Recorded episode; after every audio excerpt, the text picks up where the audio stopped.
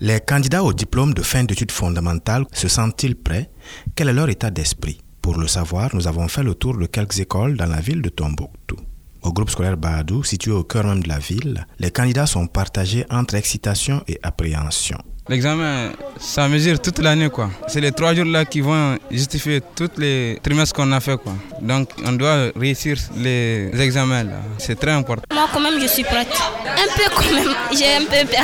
Alors, je perds pour la mathématique parce que je ne connais rien de ça. On a épuisé tous les programmes, c'est vrai. Mais qu'on nous souhaite bonne chance quand même. Ailleurs, comme à l'école Maman de Fondougumo, ils sont confiants. Selon les candidats que nous avons interrogés, les programmes ont été épuisés et les groupes d'exercice ont permis aux aspirants de se préparer au mieux. Je suis très prêt. J'ai appris beaucoup mes leçons. Donc cette année, là, Inch'Allah, on va réussir. Moi, je n'ai pas peur. C'est difficile pour ceux qui n'ont pas appris. Mais pour ceux qui ont appris leurs leçons, là, ça va passer, Inch'Allah. Oui, je suis prête. On n'est pas stressé Non, Alors comment s'est passée l'année scolaire C'est bien passé ça s'est bien passé. Et les programmes Ça s'est bien passé aussi. Faut-il le rappeler, le DF ou diplôme d'études fondamentales vient couronner trois années d'études au second cycle fondamental et permet aux heureux candidats d'accéder aux établissements d'enseignement secondaire. Karim Traoré, Tombouctou pour Mikado FM.